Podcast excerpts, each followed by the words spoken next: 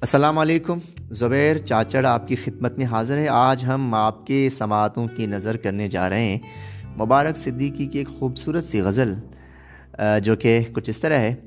خزاں کی رت میں گلاب لہجہ بنا کے رکھنا کمال یہ ہے۔ خزاں کی رت میں گلاب لہجہ بنا کے رکھنا کمال یہ ہے۔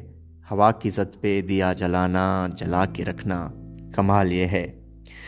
کسی کو دینا یہ مشورہ کہ وہ دکھ بچھڑنے کا بھول جائے۔ کسی کو دینا یہ مشورہ کہ وہ دکھ بچھڑنے کا بھول جائے اور ایسے لمحے میں اپنے آنسو چھپا کے رکھنا کمال یہ ہے۔ خیال اپنا، مزاج اپنا، پسند اپنی، کمال کیا ہے۔ خیال اپنا، مزاج اپنا، پسند اپنی، کمال کیا ہے۔ جو یار چاہے وہ حال اپنا بنا کے رکھنا، کمال یہ ہے۔ کسی کی راہ سے خدا کی خاطر اٹھا کے کانٹے، ہٹا کے پتھر۔ کسی کی راہ سے خدا کی خاطر اٹھا کے کانٹے، ہٹا کے پتھر، پھر اس کے آگے نگاہ اپنی جھکا کے رکھنا کمال یہ ہے۔ وہ جس کو دیکھے تو دکھ کا لشکر بھی لڑکھڑائے، شکست کھائے۔